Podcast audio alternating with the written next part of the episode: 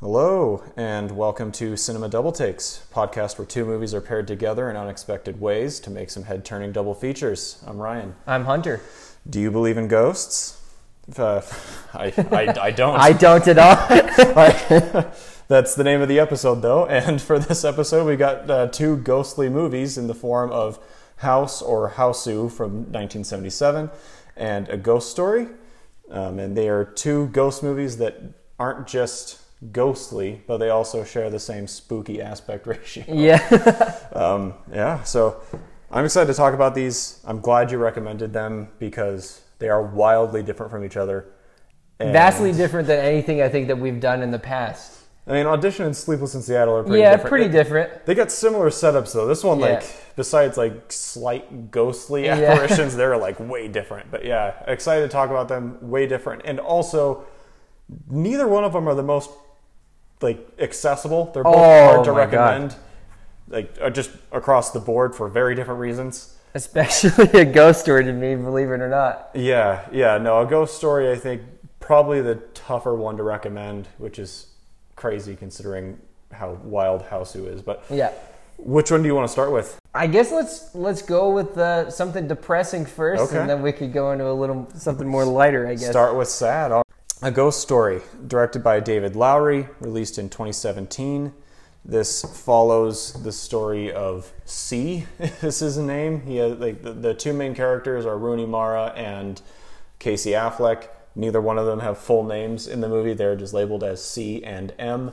C gets in a car wreck and dies, and you follow his experience as a sheet ghost, a literal sheet ghost. He has a sheet over him, cut out holes for the eyes, Pretty incredible, honestly. and uh, and Casey Affleck actually did stay in the sheet the whole time. It was him.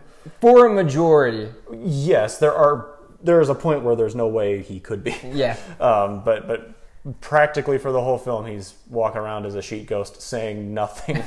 so that that's respectable for an actor that has a recognizable name to wear a sheet the whole time and say no words. Um, I am very excited to hear your thoughts on this because I I know I've been fairly open about my opinion on it, but I love the movie, if I'm Okay. being honest with you. Uh, one of the most depressing films I think I've ever watched, but in a Yeah. different manner than like just being sad. It's like sad in an existential dread kind of a way. Oh yeah, it's a very existential movie through and through. The whole movie is about time. It's very cosmic. It's dealing with the whole concept of eternity Yeah. and what that means and how the whole film is basically this this look at if something is eternal and how this movie plays it up where there's no start or end point. So it plays with even going backwards in mm-hmm. time as much as it goes forwards.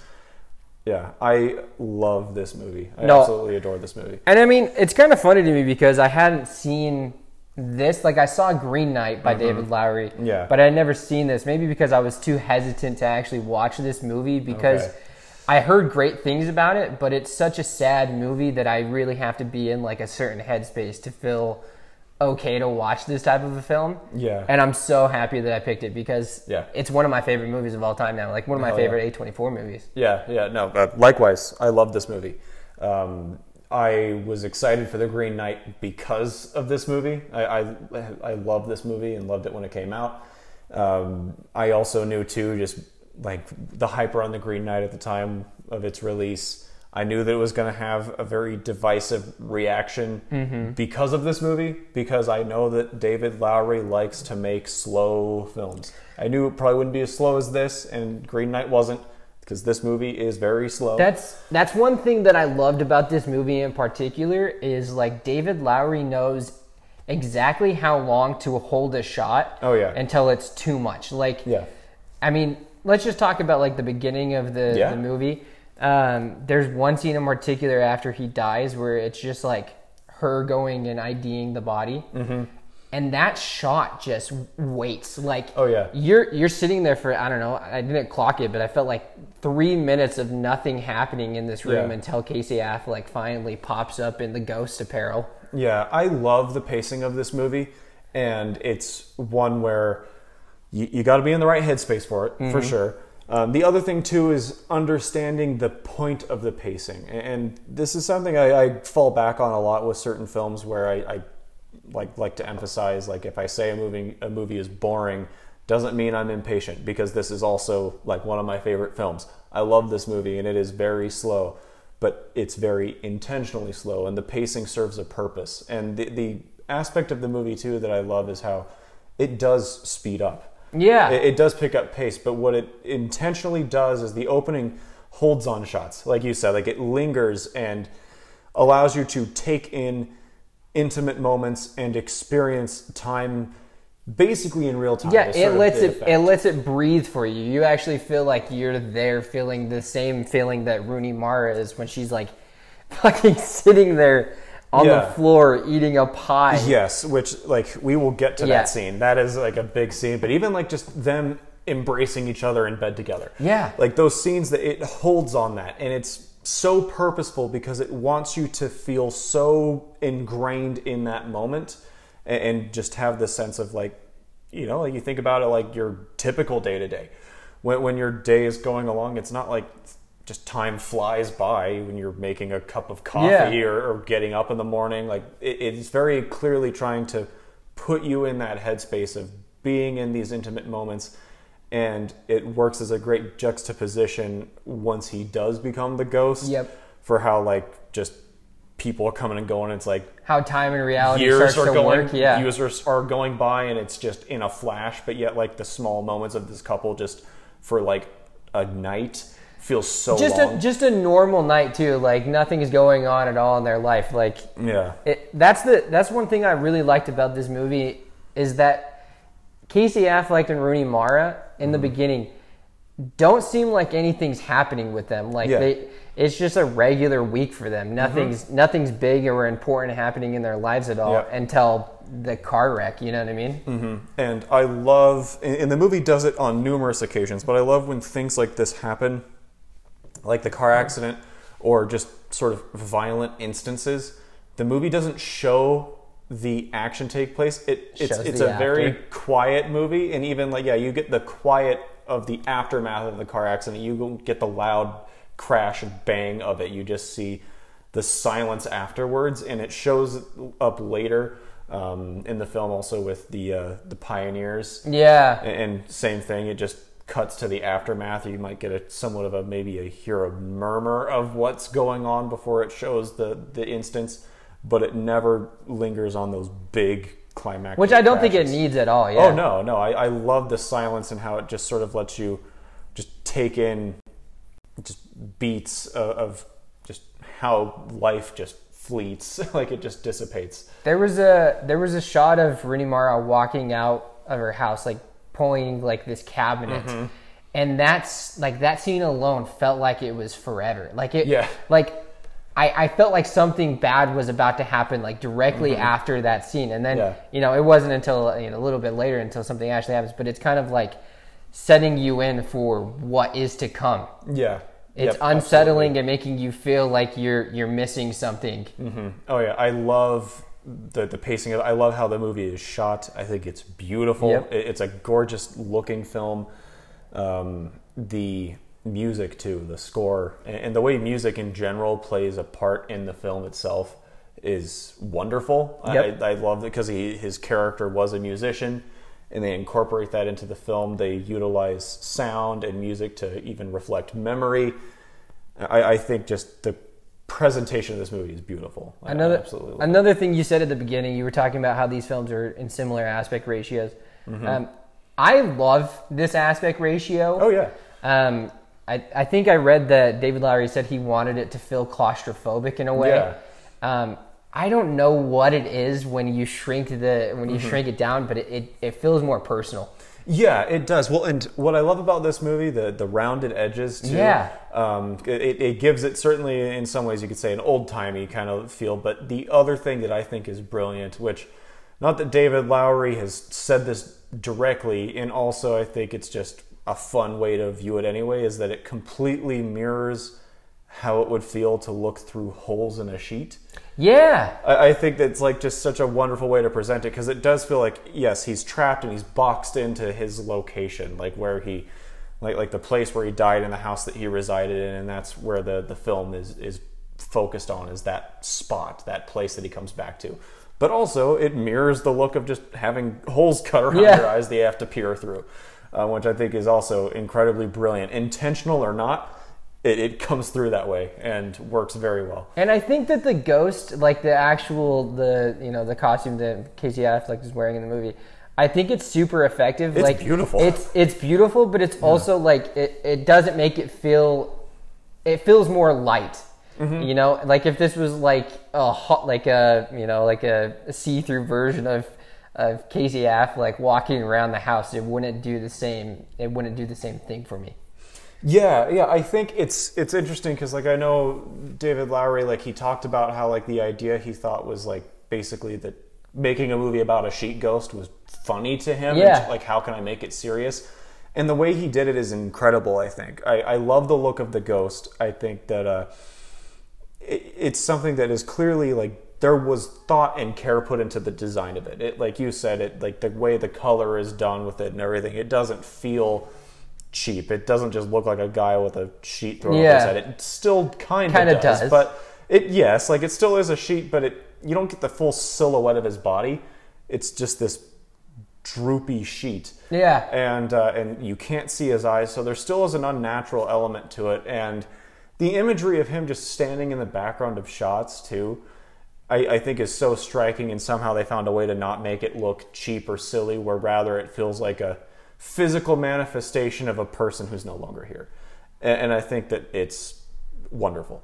Absolutely love it. Yeah, I wrote down that I thought, you know, like him standing in the rooms felt kind of somber. Like, Oh, yeah. you you could feel that the entire time. Like, I want to talk about more scenes because they're Yes. so incredible. Yes. So as we before we get into the ghost stuff, I guess like the next big thing I got to bring up then is is the pie scene. Yes, we gotta the get pie into the pie scene. scene, um, which the duration of it, her actually sitting on the floor eating it is four minutes. The whole take is about five minutes.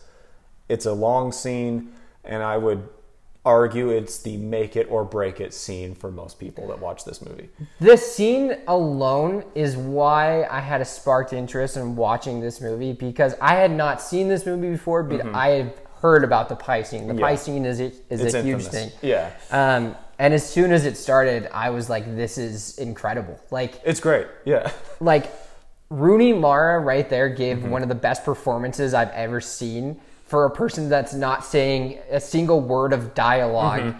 but the expressive nature of her just like chowing down on this pie just shows the ultimate despair. Well, that's the thing. Like, there's a point to it. Like, yes, it is a long scene of watching Rooney Mara eating pie, and if you were to take it out of context, like that, yeah, that sounds incredibly boring Yeah. and pretentious.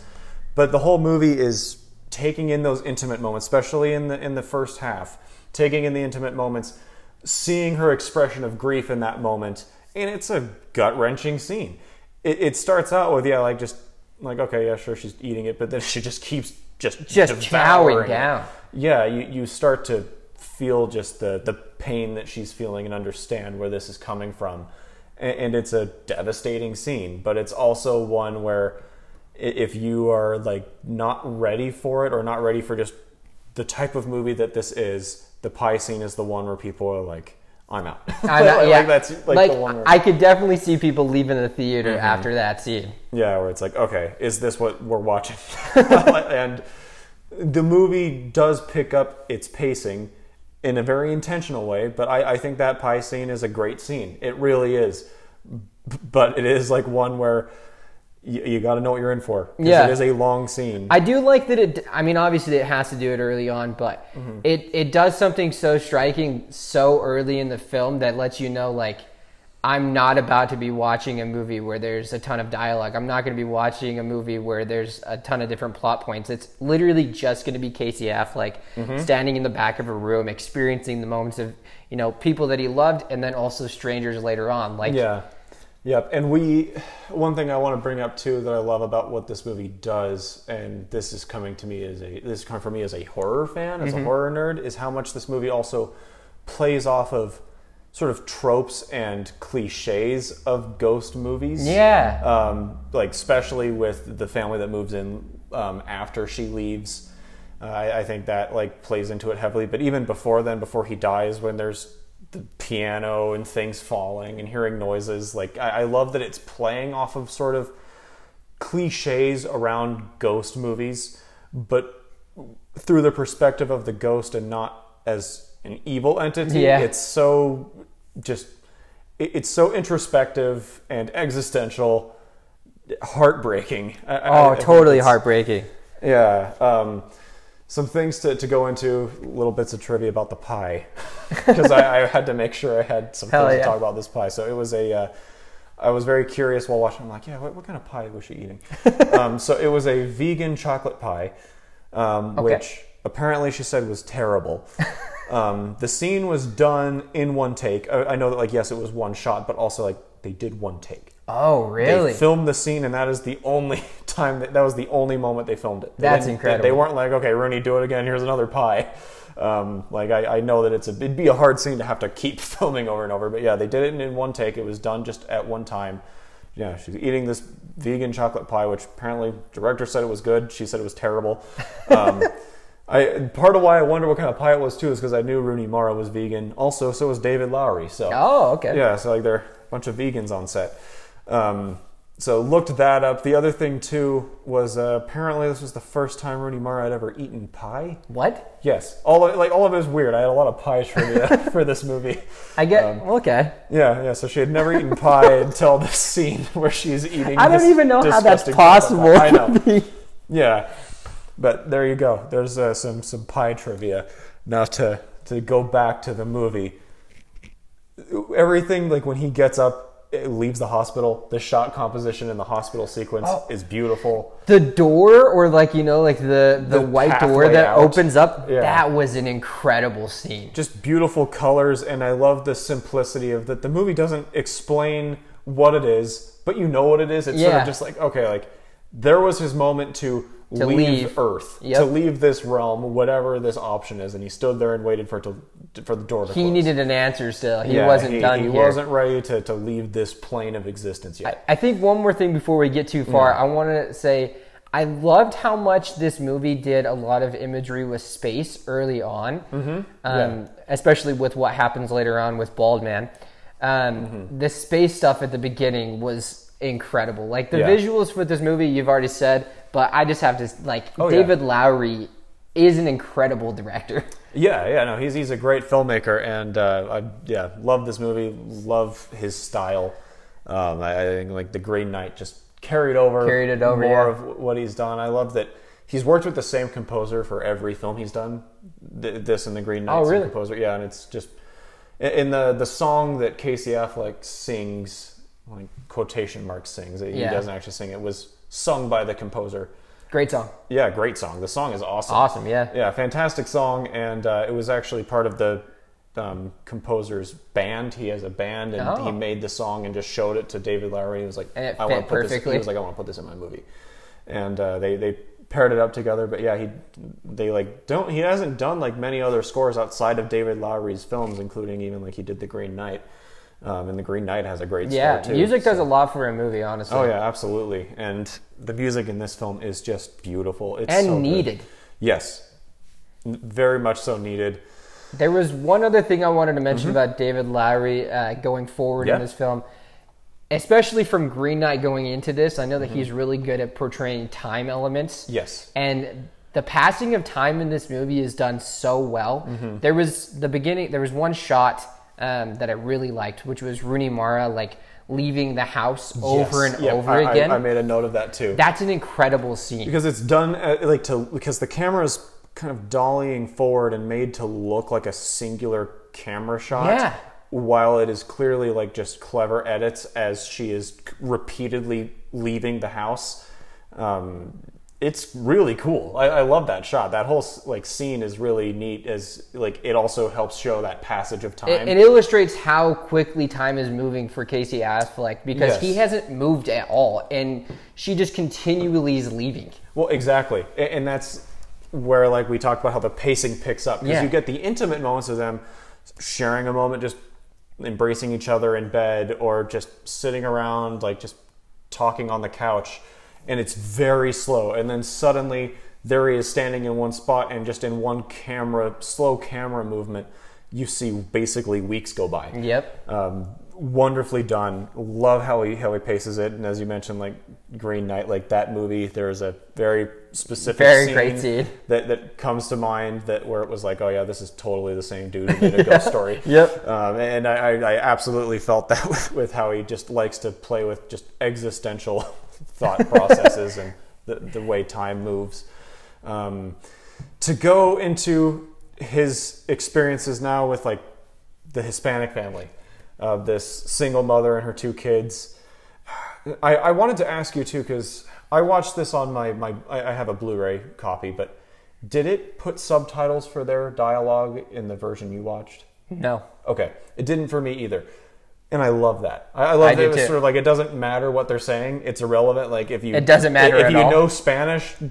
Great, Great. You, you can understand what they're talking about, but really, it's just it's insignificant. Like this movie's practically a silent film.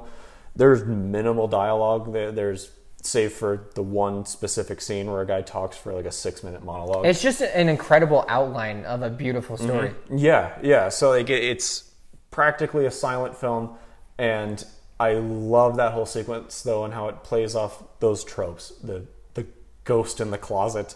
He's standing Yep. there opening the closet door. The kid shooting the gun at him. Yep, him wh- when he picks up the glass of milk, and you get that cutaway perspective for a moment where you don't see him, and you see this floating glass, and you get a full on poltergeist moment Yep. of him sort of having a fit and just trying to have them leave the house. Having him breaking all of those plates was such an incredible moment. Oh yeah, it's a great sequence. I love too that because he doesn't speak, and he kind of does. You, you- Yeah. he speaks with subtitles. Yeah.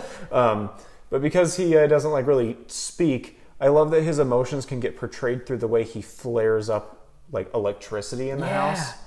Also, just plays off sort of what you come to expect from ghost movies, and it's not a spooky thing, but literally just a, a depiction of emotional resonance when he does And that. and that was one of those things that happened with the, with Rooney Mara after she had gone on a date. He got pretty upset about Yes. it, and the lighting started to flicker, Flare, and then it then it shoot like it shoots straight to her laying on the ground listening to music, um, Mm-hmm. Yep. and like that just kind of portrays obviously the moment of time, but also like how his anger carries over into another moment that he doesn't realize it is. Yeah, the, uh, the the visual storytelling of this movie is masterful because it, it it's a just a brilliant work of show don't tell, save for the one scene where there's a lot of telling. Yeah. but I love that scene. I, I think that scene's wonderful, but it's like the only scene where there's like I don't even want to say exposition, but it's sort of like a character emphasizing a point that plays into the overall Yeah. theme of the movie. Um, speaking of, as you mentioned, to go back to with Rooney Mara, um, her listening to the song and that whole way that scene cut back to her listening to it on like his studio headphones and the memory of listening to the song and it's loud and it's big and you're in that in the moment when he's showing it to her and then cutting to her laying on the floor with it in her earbuds and the way the sound flip flops between the sound of like it playing in some earbuds versus like the first time she heard it the flash back and forward to a memory and to like present day just recollection. So beautifully done. Her reaching out and like almost touching the sheet that he's like Yeah. standing over her great yeah just just killer stuff. I i, I love yeah it does lead to the overarching thing too that we i, I should We've mention the plot point yeah, of the, entire main movie. core, which is him picking at a seam in the wall that she had painted over where she stuck a hidden note that he just has to know what she wrote in there because she talks about how she would do it as a kid and it was like you leave a personal message and it's a part of you that's still there and his like number one goal is to just try to get this note out of the wall and he can't do it very easily because of the sheet in the way yeah. um, and, and so watching him do it is also just throughout the movie, every time you see him picking at the wall, it's just like Painful. painful to watch. And you know that that's his priority. Um, and, and you're, you're watching time pass by too. And that's where like, I love where it's like the first scene where like after she moves out, when he kneels down to start doing it and immediately a family is just fully moved in and he's like annoyed that they're there. um, I, I love how it shows like there's probably plenty of time that passed because it literally seemed like within seconds she leaves and a new family had moved in, and you know that it was not seconds. Yeah. it was days, weeks, however long that he was sitting there picking at it before they came in, and just to showcase how time is just viewed differently now. Great stuff. Love. Uh, also, we got to talk about Neighbor Ghost. Oh yeah, Neighbor Ghost was incredible. I also love the sheeting that they used yes, for the I Neighbor love that Ghost, the Neighbor Ghost was a different sheet. like a floral sheet. yeah, floral sheet. I love that they're looking at each other through the windows and they communicate with subtitles. Yeah, I like do they, love like that. wave at each Telepathically, other, and they're having like- like a conversation, but no actual like you don't hear any words being spoken, but they're communicating to each other. I also like that they portray how like disparaging it's going to be for him later on to realize that he might forget what his Mm-hmm. Yes, purpose yeah, is the, as the well. neighbor ghost is also a very tragic figure because you see the neighbor ghost of like sitting there waiting for someone and they don't even remember who they're waiting for. It's super sad. It's a So depressing sad. film. Um, but yeah, yeah, the neighbor ghost, which was David Lowery. I don't know if you saw that. oh, I didn't know that. That's incredible. Yeah, so David Lowery was the neighbor ghost. um, uh, yeah, he, he did all those scenes. Yeah, I, I thought that was a great inclusion in the way uh, the neighbor ghost also like disappears later, just coming to a conclusion that whoever this ghost is will never find who they're looking for and just vanishes. Yep.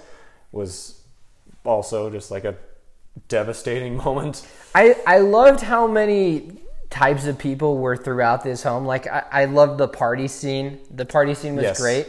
Um, I don't. I feel like this is one of those moments that was like very needed in a movie that's saying nothing. Is a, Yeah. is you know obviously bald guy is going to give you a lot of exposition about the actual overarching meaning of the film, Yeah.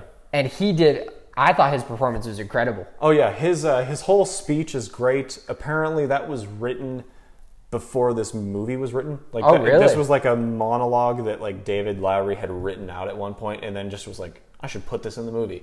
Um, so it, it, it wasn't even like something that like he wrote it all in one thing. It was like, no, I wrote out this monologue and then thought like, oh, this This it fits. fits? It fits with the themes that I'm going for with this film, so I'll have it in here. Um, but yeah, that guy's delivery was great.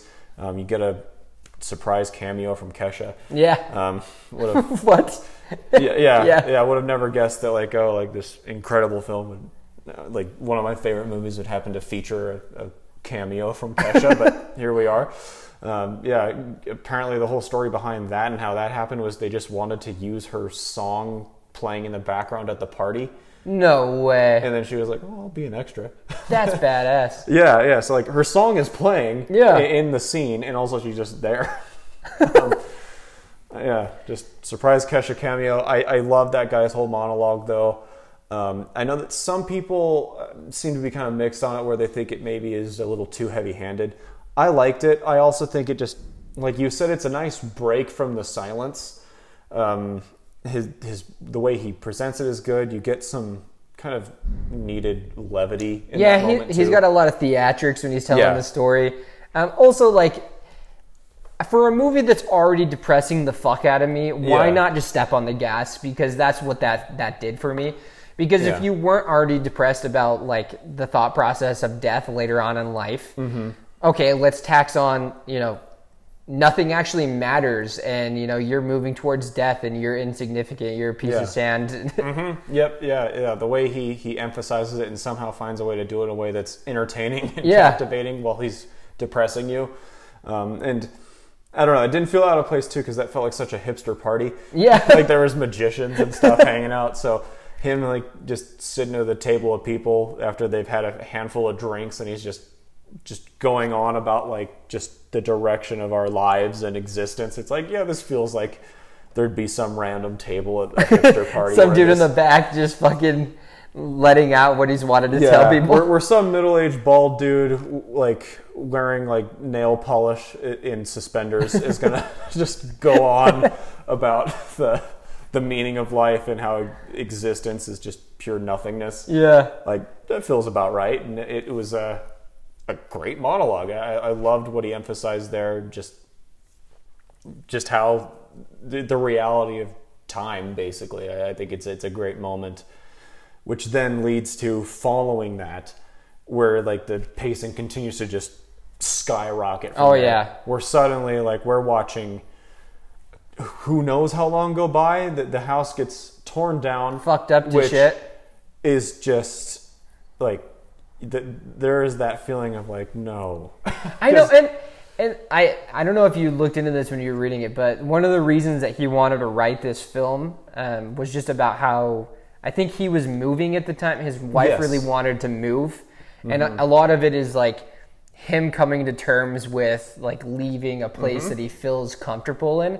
So seeing the house that this entire movie is take, taking place in, and you felt you felt at home the entire Oh, yeah. movie with as well, Yeah. crumble down and then mm-hmm. be Oh, destroyed. th- that scene, it's such a kick in the balls. Yeah. Because he has He's the almost note. there. He has the note. He's like literally taking it out before a bulldozer, which almost comes in like a jump scare, comes in and just demolishes the house. And you just see him standing there with the rubble all Oh around my him. God. And, and gorgeous shot of him standing in this rubble. You watch the bulldozer move away, and there's just the sheet ghost standing in the middle of this just wreckage, and just you know that he can't get what he was looking for. Like, there's no way he's gonna find this note anymore. Yep. And you watch him just stand there as who knows how long goes by, and a massive office building gets built there. And you get a glimpse of the future. You Yeah. see like like this rural farmland is suddenly now like housing this giant office building and like you get these glimpses of these like future skyscrapers that are just Yeah. in the distance becomes this massive big city and they're like holograms and I, I really loved that entire sequence because I was like, I don't know what the movie's gonna do Mm-hmm. from here on out. Yep. Um, I did. I will bring this back because I mean I'm not gonna like like this will kind of bring in the ending, but Mm-hmm. Um, a big thing is when I was first watch like when I was first watching the beginning scenes and the piano played, I looked at my girlfriend and I was like, Mm-hmm. That's "That's, him. gonna be him." Yeah. because I mean it's it's a it's a trope, but Yeah. and it's an incredible trope. But I love being able to to kind of guess Yeah. what the storyteller is gonna do for me later on. And they still find a way to subvert that trope Yeah. in a weird way because yes, like you know it's like okay, like probably his ghost. And it does come back around because yeah, he attempts to kill himself basically, jumps off this building and you're like, yeah, like what Where do we go from in, here? in the first watch where it's like a ghost can't kill itself. Like how are you like what is going to happen here?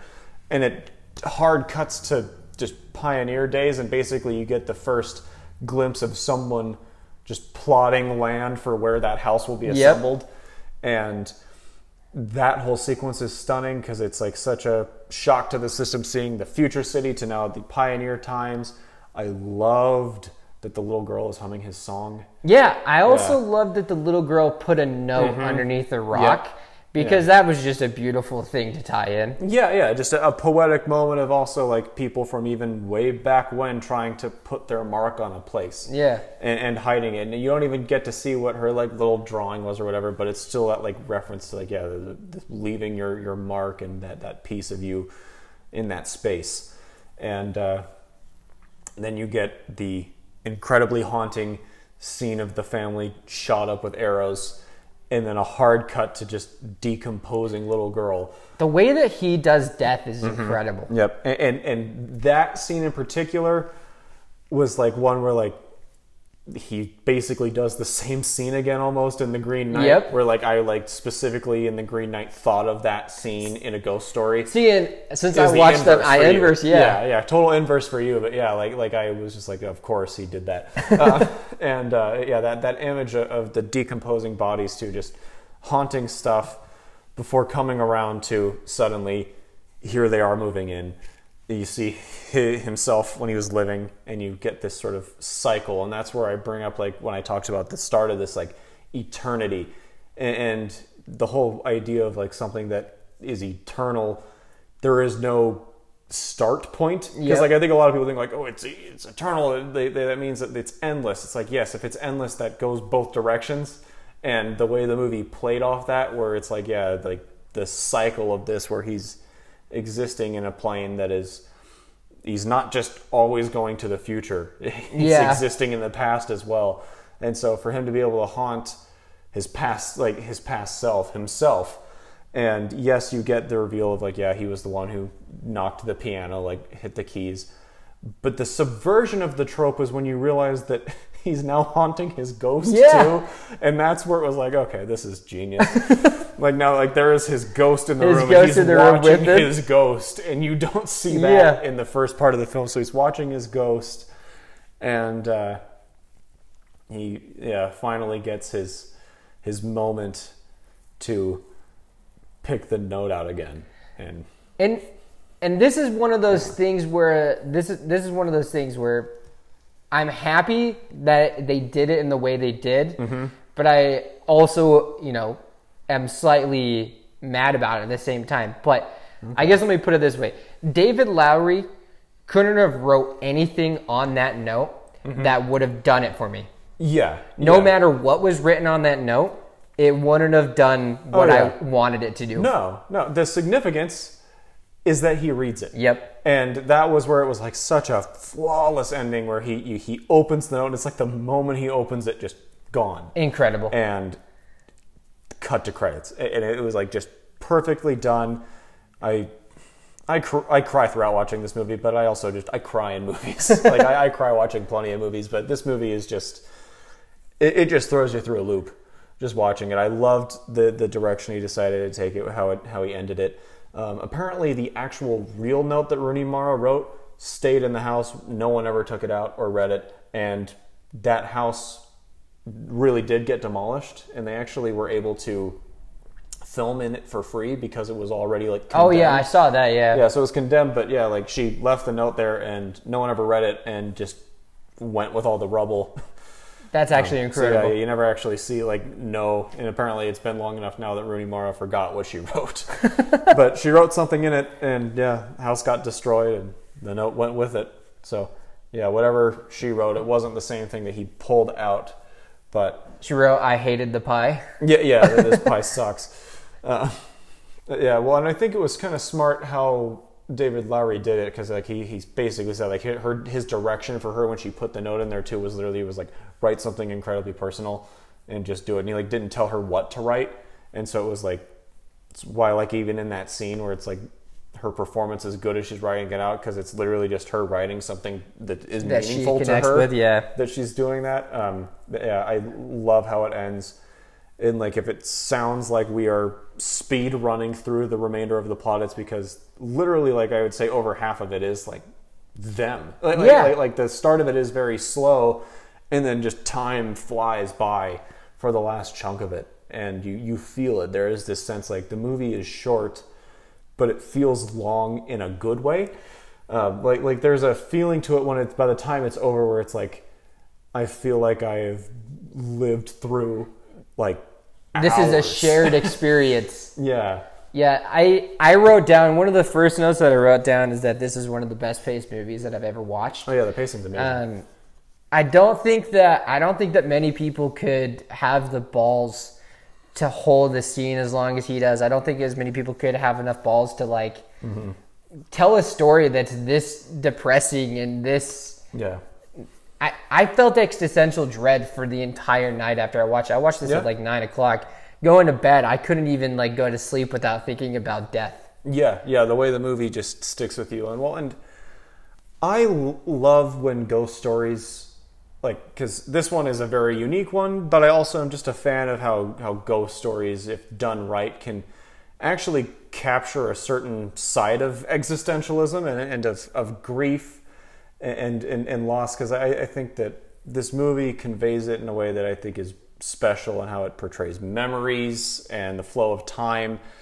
It it's just not done in a way that's designed to be scary. Yeah. I like that about that, and I, I think it. We need more ghost movies that aren't scary but thoughtful. Yeah. Um, I, I, I think like another great example for me personally is like The Orphanage. Uh, the Orphanage, which does play a little more on the the horror side. Still, by the time that ends, the way it is handling ghosts is also on on along along the lines of like what this movie does, where it is a thoughtful just reflection on people who used to be here. Yeah. And I think that's wonderful. I, I love this movie.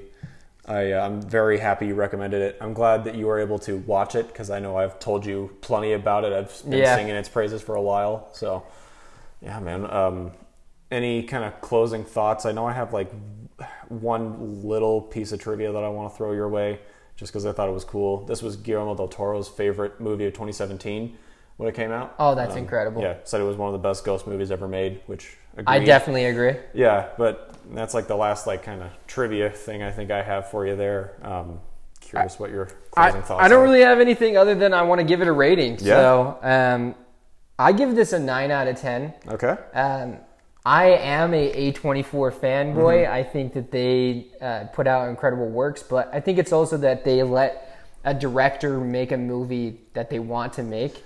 And I think that this movie was stunning visually. Um, I think the message was super powerful. Um, I I think my only qualms with the movie is some of the uh, some of the ladder effects, like the, the the building scenes and stuff like that. You could have made the like the movie could have been in theory shorter, but I don't think it would have it would have done it for me as as this did. So um, this movie really struck a chord in me. Uh, this is my second movie of da- David Lowery's, and whatever he does, I'm gonna watch now. Yeah, like totally every him. everything that he's done has been incredible. I, I saw that he's doing Peter Pan, so I don't know how to feel about that, but Well, he also did Pete's Dragon. yeah, No one saw Pete's Yeah, Dragon. I I, didn't, didn't see see Pete's, Pete's Dragon. Dragon. I heard it was. I heard people said it was good, but I also just like I don't. know. I don't care about Disney. Yeah, I that's don't my care, problem. um, I, I, I, I think he's a great director, and I'm certain Pete's Dragon is a fine movie. But also, I'm more interested in the projects that he does that aren't tied to them. um, but uh, yeah, man, I, I, I agree with your points. Before I give you my rating, I'm curious, which do you prefer out of the two that you've seen, uh, Green Knight or this? ah, dude, I think that I think that I I like this one more. Okay.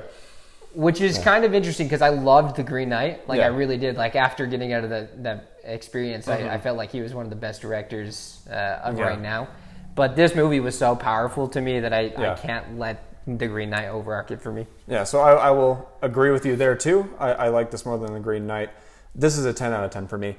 I love this movie. Um, e- easy 10. It was like, I, I don't need to think about like why I would give it that, that praise. It's everything it sets out to do, it does it incredibly. It is deeply impactful, incredibly thoughtful. You get a unique take on a ghost story in general. As a fan of ghost movies to begin with, Yep. I, I, I love this take on it. I also just love the mood, love the way it's filmed, the way it just lingers with you afterwards. It's incredible to me. It's flawless. 10 out of 10. Absolutely adore it. One of my favorite films. Yeah. I agree. I think it's in my A24 top five. Yeah, for sure. Likewise, I would say it's definitely a top five A24 film for me as well. Um, and uh, with that, now that we've talked about a very deep and somber film, you ready to talk about something? Oh, I am I am very excited Goofy. to talk about Hausu. Okay, yeah, let's do this. Okay, and now we're going to be talking about Hausu. Um, this one is a Japanese movie directed by, I'm going to butcher this name, uh, Nobuhiko Obayashi. Um, this movie is is pretty weird. Um, it's about a it's about a girl who is going to go on like a vacation with her dad, and then her dad appears with basically a, a new mom, is how he describes it to her. Um, and she's not very happy about that situation whatsoever. So she decides that she's going to write a letter to her aunt and visit her since she hasn't seen her aunt since um, the death of her mother. She goes to her aunt's, uh, a big mansion uh, with a bunch of her friends, and uh, some wackiness ensues, I would say. Yes, yeah, this is a very psychedelic movie. Yes. uh, incredibly psychedelic. The best way to sort of describe it is like if you were to mix like Poltergeist with Alice in Wonderland through the framing of a Beatles music video. that that is like the best way I can describe how this movie feels. I think that's a great description. Um, One of the things that I don't want to get too much into trivia before we go, but a lot of the visuals are really weird and don't don't really feel like anything I've ever seen in in Yeah. any movie ever. Yeah. Um, and the director said that he wanted it to be playful, like he wanted to make it look like a kid had basically made the scenes. Yeah. Like he had made all the drawings over the top of the, the movie. Well, because I know his like daughter had a big influence, big on like on the it. way like he even wrote out some of the scenes because she was like he basically based a lot of the sequences off like weird nightmares and Yeah. ideas she had. So like the whole film like as a compliment feels like a child made it. like, Yeah. like it's not an insult. Like it has this childlike whimsy to it um, that is just just bonkers. It's really fun. Like there's a lot of depressing elements that are are bled through in this movie, but like it was a lot of fun the entire time. Yeah. Oh, yeah. It's it's it's a fun ride. I uh, I I love that. Like from scene one, it's incredibly psychedelic. Has these crazy visuals. That the, the eyeball that pops up in Yep. the house logo before yeah, like teeth show up and crunch it, and it, the weird like house like voice that it does at the beginning is great. Um, music is always playing throughout this film. There's Yeah. no silence. Yeah. This is a movie where it is always playing music. Um, it was kind of funny. My wife, while we were watching it, she commented on. She was like, "This, like, especially in the f- opening, like the earlier scenes, she was like, this constant music makes this feel like a commercial." Yeah, which is funny because he's a, commer- he was commercial. he was a commercial director. this was his first feature length film, but she was watching this like, like this feels like a commercial, which I can totally see because it's like got this like over exaggerated lighting and everything's so bubbly and just playing this happy music. Well, and even like the first scene that you see of like the dad's new wife, like the way she enters the scene is one of the funniest It's things hilarious. I've ever seen. Her character is so funny because she always is just flowing in the wind in every scene, even when she's indoors. Yeah. like there are scenes. Her she- scarf is just yeah, her scarf is in always the wind. blowing. She's like just this like angelic figure every time you see her, but it's just it's comical. Just how like just every time she just walks in the room, it's just like this fan just gently blowing her scarf and like blouse, and her hair just gently waving. I also loved that like the one of the weird things with the editing in this movie is he did a lot of like scenes where it would like zoom into somebody's face in a circular like in the Like middle Looney frame. Tunes. Looney Tunes esque. yeah, yeah. It, it's got such frantic, overly stylized editing. Um, the uh, the whole like opening scene too of like the, the cityscape, Yeah. like seeing that, uh, and, and it's like it it feels practically like a children's film at the beginning in particular, Mm-hmm. um, with like a hot Mr. Togo.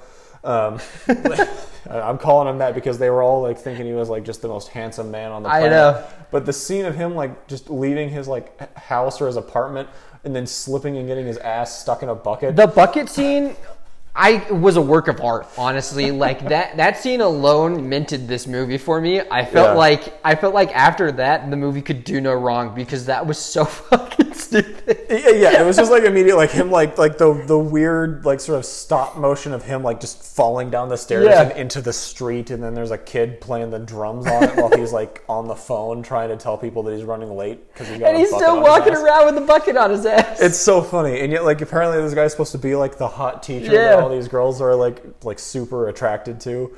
Uh, I uh, I gotta point out too as we get into it, this movie has like a Snow White and the Seven Dwarves approach to how they named the oh characters. Oh yeah, and that I love that. Yeah, yeah, no, it's so fun. And, and there are seven characters, just like there are seven Yeah. dwarves, but like all of the names. So there is Gorgeous, um, who is always putting on makeup, is the pretty one. That's Yep. like how they do it. There's Sweet, who is just very nice and always giving out compliments. Um, there's Mac, who is apparently the fat one, even though Even she though she's just- not fat at all, she just she has a round face, so therefore she's the fat one, and she's always eating.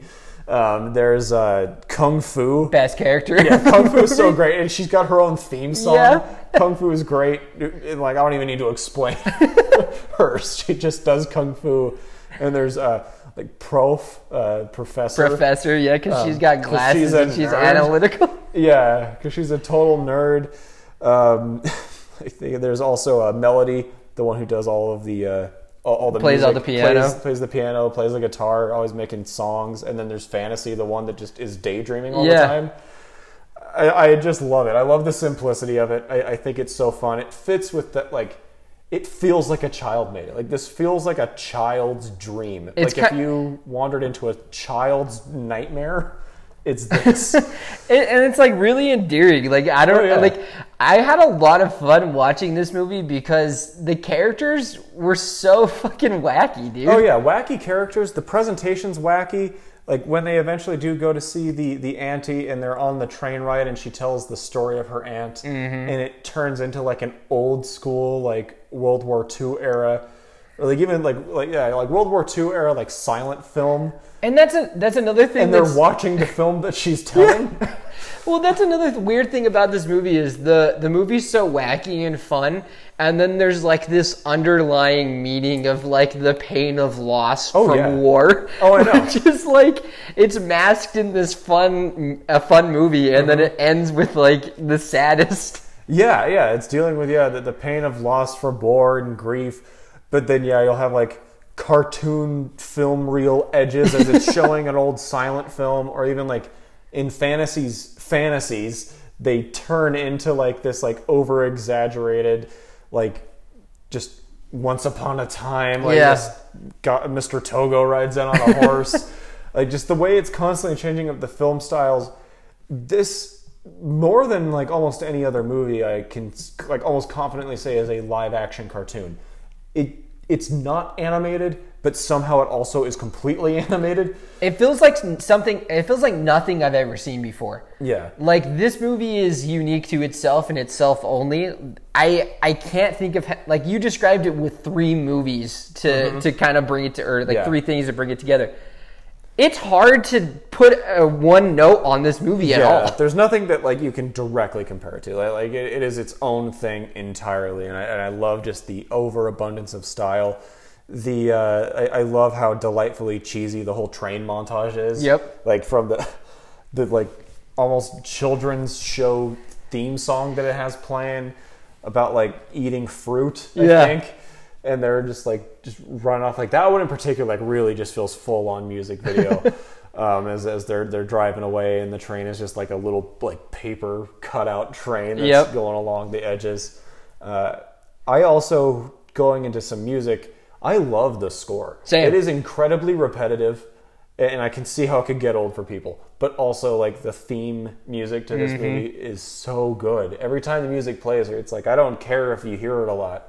It just sounds beautiful. Yeah, it does sound It's beautiful. a beautiful soundtrack. Um, you mentioned like the you mentioned like the the black and white uh, moments of like the war scenes. Mm-hmm. Yeah. Um, there was one part of that that I really loved. It was like them cartoonishly drawing a rose and then blood on the rose, and it Yeah. just looks so poorly drawn. oh, I know. Yeah, yeah. The, the, the animation in it is so just crude, but in like a really charming way. and it's and it's like intentional, which is Mm-hmm. the thing that's so odd about it. Like it's not like we didn't have obviously they probably didn't have a crazy budget, but it's not like there was budget constraints. Like it was purely intentional from the director to make Yeah. it look this way. This actually had like a pretty sizable budget. Like it was Yeah. one like there was a lot of production that went into it, and uh, like because do you know how this movie got funded?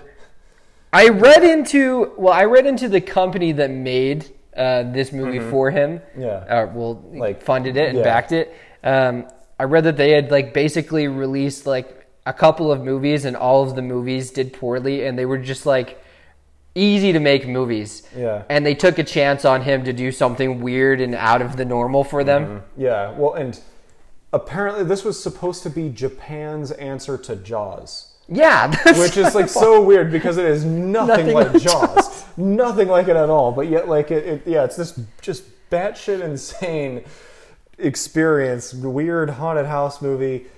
It's somehow supposed to be like, well, yeah, it's like those scary movies that Westerners like. like, like I, I, like something got lost in translation there. I'm glad it did, Yeah. because this movie's crazy fun. But yeah, like this is like like it has nothing in in any way comparable to Jaws in it. Like doesn't even have the tension of Jaws. Yeah, Like, not at like, all. There's nothing there to even say like how did you like how did Jaws come to mind when you made this? um, but but I, I think that's hilarious. Um, and, and then to like actually start to get into as they approach the house. I love that they're guided by Blanche the cat. Yep. Which just Blanche is such a funny name I think for this cat. I also loved Melon Man. Melon and, Man, yep. and his Melon Man. his uh, his watermelon that looks like it's a beach ball that was painted to look like a watermelon. Yes. Well, and his first appearance is already just so weird. It felt like a like it's funny because like it wasn't really even a trope back then, but still somehow felt like a subversion of like the creepy gas station Yeah. guy who is like, you don't want to go up there. like like he's just hiding behind a watermelon, head perfectly placed when like Max steals this watermelon, and. uh you know, and he's like, "Oh yeah, you're going to that house." Good luck. yeah, like have fun. Um, and then uh, Mac, of course, gets a watermelon because she's fat. And then uh, they they wander off to the house, and then he has like a conversation with I'm just going to assume his watermelon wife. yeah. he's got a hat on, and he's, he's talking to this watermelon. he's like, "Those girls are going to die." Um, and, and by the way, my joke about Mac. I still think it's so funny how much they try to emphasize, like, like comment on her weight. I know. It, it's so funny because, like, oh, Mac, of course you're gonna take this, you fat ass. You fatty. and it's like She's not fat at all. you're the same size as everyone else here. Like, just like the girl with the rounder face. It's uh, it's so funny. Um, but yeah, they wander off, and, and Mac carries that watermelon for a long time. like, like through like a good chunk of that movie, it takes a while before she actually is able to let go of that watermelon when she gets to Auntie's house when they all get there. I love I love that when they get there the doors just kind of like open up like like this house has like Alexa. Yeah, yeah. They, they open and, and immediately it's like, oh yeah, it, like Auntie does not look suspicious at Yeah. all. Like, like they're like, oh yeah, look at her. And it's like yeah, she's like clearly like she's got something. Going and the on. cat just jumps right on her lap out the gate like, "Oh yeah, I've, Yeah. Mm-hmm. I've been waiting to see you again." Yeah, like oh, I've been waiting for your letter. it's like um, yeah, like like yeah, yeah. Clearly you're you're normal. I love the green eyes that they like the green sparkles that they put in the cat eyes whenever the cat's like yes, the cat doing its magical powers. Um, they, they they go there, and that's where things really start to to hit the fan. Is when, like, of course, like Mac decides to put the watermelon in the well, Yep. and co- uh, goes back to retrieve it and never returns. And uh, and then we get the the the beautiful scene of Mac's severed head flying out of a well. And I don't even know. I don't remember which girl it was, but she just flies up and, and bites this. Bites her on the ass? A- and it's just I think it was fantasy. it, it probably uh, yeah. I think you're Yeah, I think it was fantasy, fantasy. was like traumatized by it, and they're like fantasy, you're crazy. Like that didn't happen. um, so yeah, I think you're right. Like yeah, she bites f- fantasy's ass, and it, it just that is really where I think the moment like, the moment where the film just like goes pedal to the metal. Yep. Like it just loses its mind after that moment. It's an And I it. insane fucking movie, Like it's already weird, like it's already crazy, but the moment that severed head bites the girl's ass, everything just loses its mind. Uh, the, the dancing skeleton might be the, The best character in the movie. Dude, that entire like scene with like the aunt going into the fridge and then like appearing on the raft. that scene is so funny. Well, also when she gets up out of her wheelchair, Yeah. and they're like, "You can walk," and she's like, "Yeah, you guys gave me energy." And it's like you you aren't you aren't suspicious of this. she's got like Max like eyeballs in her mouth and she's like Yeah. she's like showing it to fantasy. I know, just points her uh, like the eyeball at her. She's like, what the? Um, yeah, and then her dancing montage. She falls into the fridge, Yeah. which at one point she was like, "It's out of order." it's like you knew that something was going to happen with that fridge, and just to see it like fly, like, like fly open and her just fall into it is such. like It just looks so funny. Um, and, yeah, and her dancing off on the rafters, and I, I love the little, little chattering sound effect of the skeleton as it's dancing. It's just like this like teeth chattering as it Yeah. just like waves its arms around, and it's so cheap looking. it's so funny. I like the uh, I like the scene with the mirror when like Gorgeous is getting Mm-hmm. ready in the mirror and like the mirror breaks and like Yeah, and then like, everything's just flames, and it like superimposes. yeah flames over she's she's now flames. She's just sitting there as this like flame person. yeah, all of it's just bonkers. Um, kung fu. All of her moments where she has to do kung fu Yeah. is so great. The the little theme song her kicking like glass shards out Yep. of the way when like a chandelier falls is hilarious. She's like fighting logs in the beginning of the movie. Like the ghosts are like throwing like logs at her. yes, yeah, yeah, like these just killer logs, and she just fights them off, and then like thinks nothing of it. Basically, I know. She's like, oh yeah, like you know, like it's fine. I know kung fu, so it's okay. like I, I'm totally safe.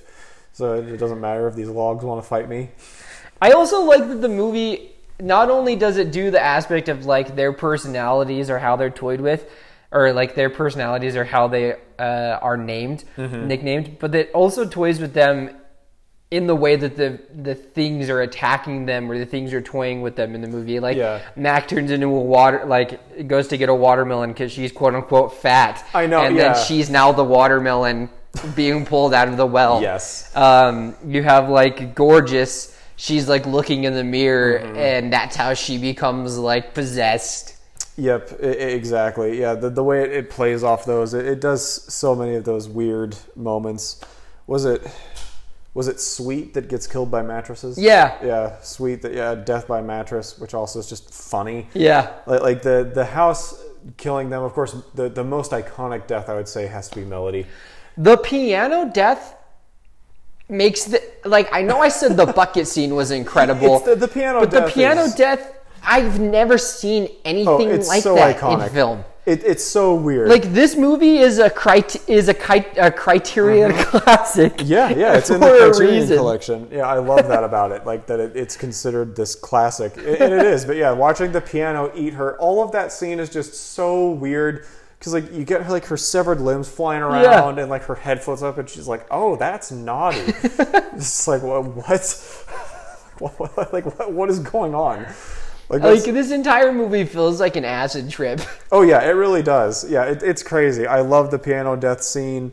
I love when just like I think it's fantasy that just drinks a cup of blood water. Yeah. and like doesn't even Doesn't think even It, like pulls water from the well and it's just just clearly just bright red. just drinks it. Um, and everyone's like stripping in this movie. Yeah, Um, which just. It just adds to the absurdity of it all. That It's was- like, that oh, was- she stripped. that was one of the trivia things that I read into that was weird. Like the Mm-hmm. the the main character didn't want like felt uncomfortable about having a nude scene, Mm-hmm. and so the aunt actually got nude as well to make her feel comfortable. But then the director was like, "Oh." You're willing to get naked. We're gonna put you in the movie naked as well towards the end. That's so funny. Yeah, yeah. Like I know he he tried to get as many nude scenes as he could in, in there, which is just so funny. And all of those girls too were models. None Yeah. of, none of them were like trained actresses or anything like that. He all hi- he hired all these models and just insisted that they all get, Get, naked, naked. which is just this movie's fucking bonkers. Get, get naked and wear scanning clad clothes the entire movie. oh yeah, e- exactly. And just I know because they're all like running around practically in their underwear to begin with. I mean, look at Kung Fu the entire movie. Know she's like practically running around in her panties. Like maybe maybe film. that makes her better at Kung Fu. Maybe, yeah. Well, and even like Mac was wearing like the shortest shorts Yeah. imaginable to begin with. Like it was just so, so funny just how like just in your face he was with it. Like he just didn't care. um, the, the house flooding is great. The, the, the just spewing of just blood from I the, know. the cat picture. the, every cat moment was so incredible. Like the the glimmer in the eyes always made me laugh. Yeah. And then like you have additional touches of like the Kung Fu battle at the end was like perfectly done. Yes, yeah. The, the fact that they decided to include that in there is great. You know, Blanche. Uh, Blanche is such an iconic character, an iconic movie animal. Um, yeah, I I love too like how goofy it gets with even some of like some of the props that they use because there's like a random like surprise mm, like mummy jump scare. Yeah. just like out of like a closet, this like mummy flies out and it's uh, clearly just a mannequin. it looks just so cheap. He just like took everything that he could like that he learned from commercials and just like threw it at those movies. It was like I'm gonna do every practical effect that I can think of imaginable and add it to this. Yeah, yeah. Well, and, and there is just this fun element of that. Like, this is like clearly, like, if you were to, like, it, it, was clearly like just a lost in translation thing, but it's almost like, yeah, like if you were to describe what a haunted house movie is to someone who's never seen a haunted house movie, Yeah. who knows nothing of haunted house movies, and then ask them to make it. That's what this movie is. Where it's like, oh yeah, there's ghosts and they, they fly around and they scare the, the kids that are in the house and like monsters. And he's like, okay, like just put everything in it. And and what, what if a piano ate someone and then their fingers, s- severed fingers, just continued playing the song and get, like just get pelted with goldfish? It's such a weird like I I don't even have enough words to like describe the feelings that I felt while watching this movie. Yeah. I, I felt warmth in my heart. Like it was yeah. like it was it was so fun. Like and especially I I watched this um, before I watched Ghost Story. I should have done the reverse. Um, but this movie felt like a breath of fresh air. Yeah, yeah, it's a yeah, it's, it's just a joyous experience. Like in general, like watching it is so unique. Anytime like you rewatch it too, like I've I've seen it twice now, and it still has its same charms because I don't know any other movie I can compare it to. I've seen plenty of other horror comedies and in movies that have similar sort of frantic pacing, Yeah. but nothing is like this. like nothing has this level of just just bonkers, cartoony, literal drawings being used, Yeah. and the way it's constantly changing up its film style. It's overly repetitive but beautiful music. Um, the just the sets are so fascinating. I love that he like practically just keeps reusing the same sunset backdrop. Yeah. Um, I also like that there was like many scenes where they had like fake cutouts of like scenery behind them. yeah. I, I Yeah, thought that that it's was a good addition. Yeah, it's it's a joyful movie, despite that it also has like some heavy themes in there in Yeah. the background of yeah the the trauma of war and the loss of, of loved ones. Um, I need to talk about because just has to at least be mentioned the fate of Mr. Togo, the man who was on his quest to go rescue them before he turned into a pile of A bananas pile of bananas, dude. it's just like or, like like and the only real explanation I can think of is just because the property is cursed by a witch. That's Like- the only like explanation like- that makes any sense. Because otherwise, it's just he pulls up, he talks to Watermelon Man, and then And then Watermelon Man turns into like a watermelon. Like there's like a cutout of a uh, cut of uh, cut out of Yeah. the watermelon's face at the end. yeah, yeah, because then like yeah, Watermelon Man dies, and, and then uh, Mr. Togo climbs into this, climbs back into his little buggy. And just says banana, banana, banana, and, and then turns, Turns into, into a a pile of bananas.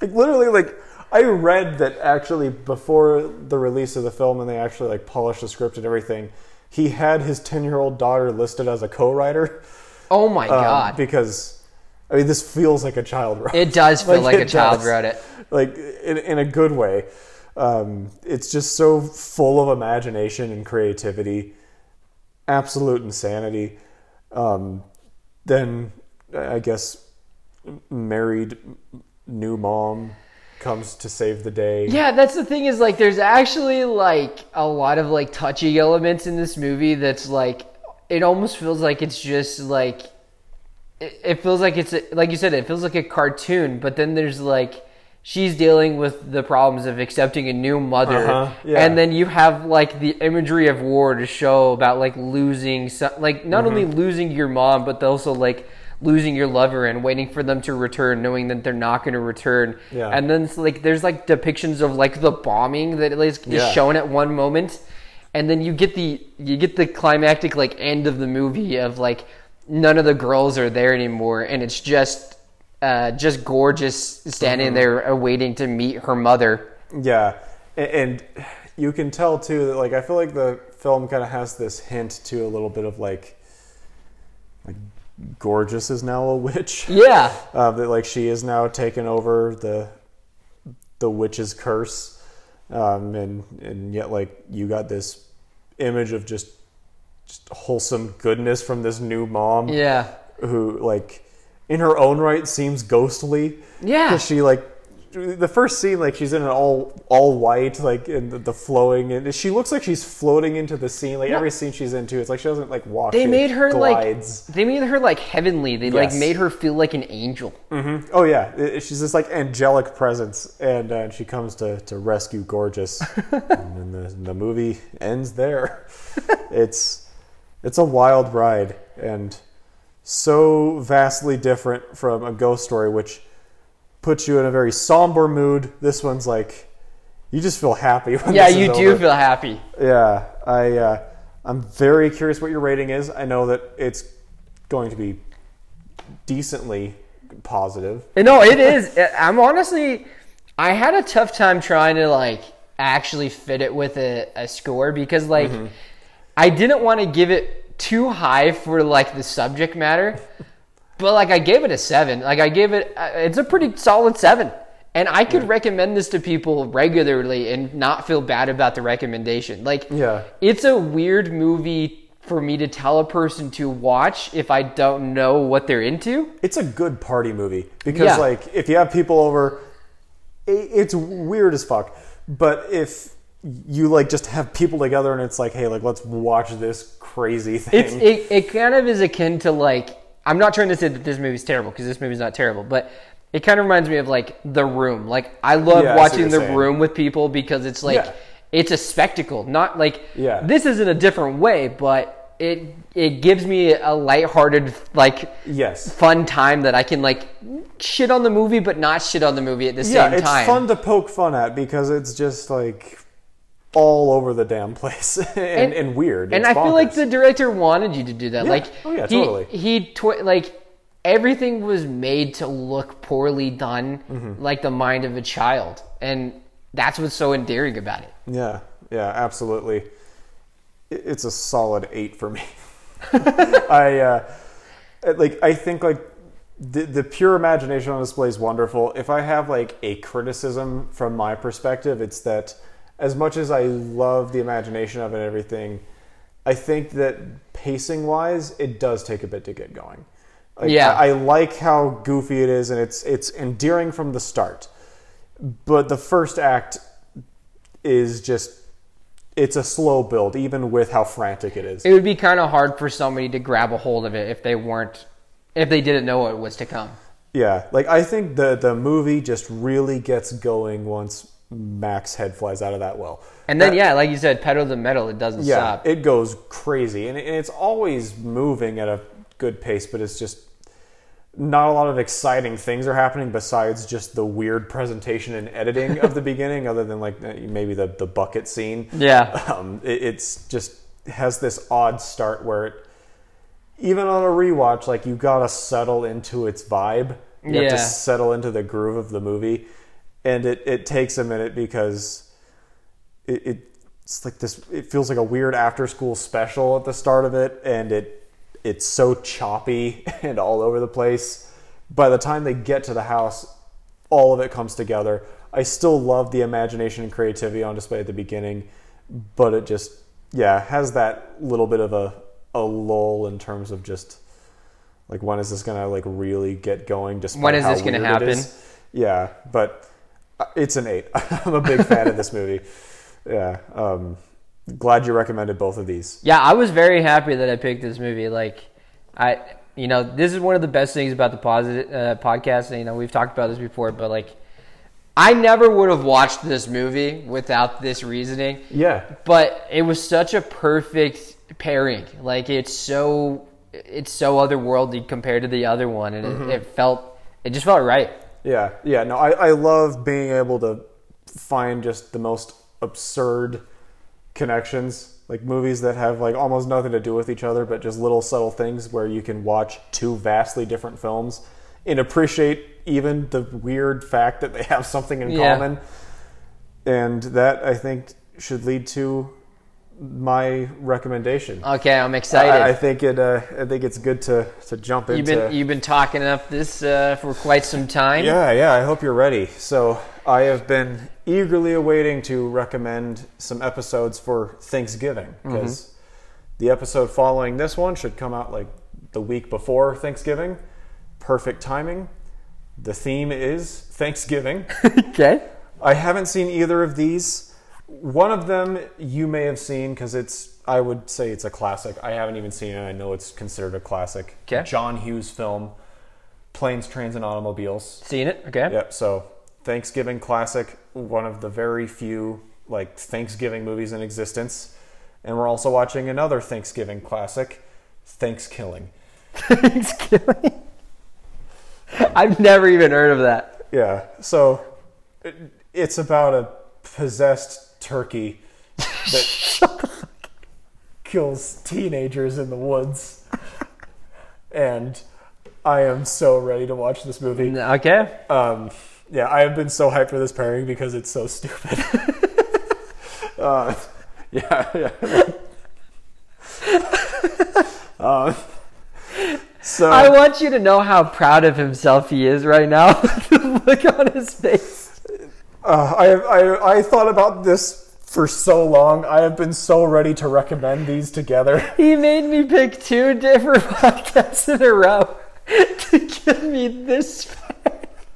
Yeah, ThanksKilling and planes, trains, and automobiles. Some Thanksgiving Ah, classics. incredible. Um, incredible. So, super stoked to watch this. I don't know where Planes, Trains, and Automobiles is. Like, I'm certain, like at a minimum, you can rent it on streaming. Um, there might be a place where it's available for free on it's streaming probably for free somewhere. somewhere.